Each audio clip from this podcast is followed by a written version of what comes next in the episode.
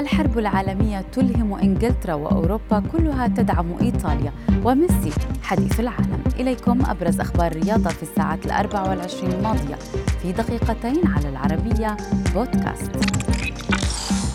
اعتبرت الصحافة الألمانية تصريحات مدرب منتخب إنجلترا نبشا للماضي بسبب إشارة ساوثجيت إلى أن ذكريات الحرب العالمية الثانية ألهمت إنجلترا في بطولة كأس أوروبا الحالية بما في ذلك الانتصار على ألمانيا في دور الستة عشر.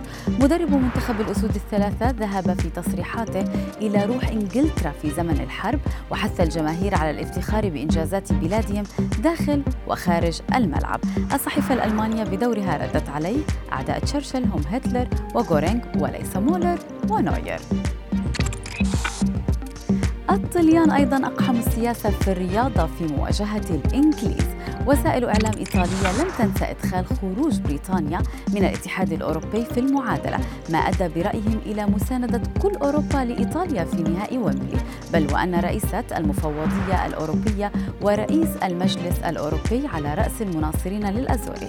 حتى الصحف الإسكتلندية كتبت أنقذنا يا روبرتو على طريقة Braveheart. في الوقت الذي يبذل هاري كين جهدا ووقتا من أجل الظفر بالبطولات يتمتع شبيهه باهتمام الفتيات وزملاء الجامعة أيضا. داني الذي يرى في نفسه شبيها لكين. بحسب كلامه حالما يرتدي قميص إنجلترا أو توتنهام يهتم به العالم ولا تأخذ منه المطاعم نقودا وتتهافت عليه الفتيات بالتصوير. السعادة التي أشعر بها لا توصف والكلام على لسان ليو وبالتأكيد عشاق ميسي في كل أنحاء العالم. تصريحات النجم الأرجنتيني جاءت بعد فوز منتخب بلاده بلقب كوبا أمريكا لأول مرة في تاريخه الشخصي والخامسة عشرة لمنتخب التانغو. وخلال المباراة وبعدها أصبح اسم ميسي الأكثر تداولا على وسائل التواصل الاجتماعي. وبعد اللقاء وفي غرفة ملابس المنتخب الأرجنتيني تحديدا غنى زملاء ميسي سوف تشاهدون ميسي وهو يجلب لنا الكأس مارادونا. أفضل من بيليه.